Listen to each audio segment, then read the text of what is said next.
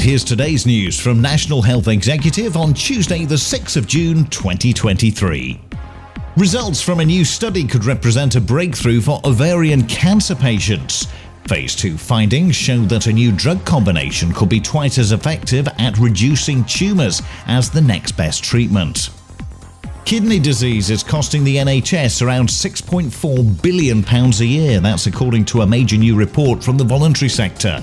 The report's author, Kidney Research UK, is calling for serious government action to ensure this public health emergency doesn't get any worse.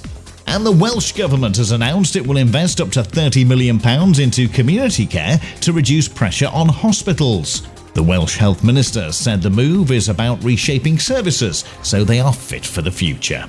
And that's the latest. Don't forget to like and subscribe to make sure you receive every new bulletin and check out our website, nationalhealthexecutive.com.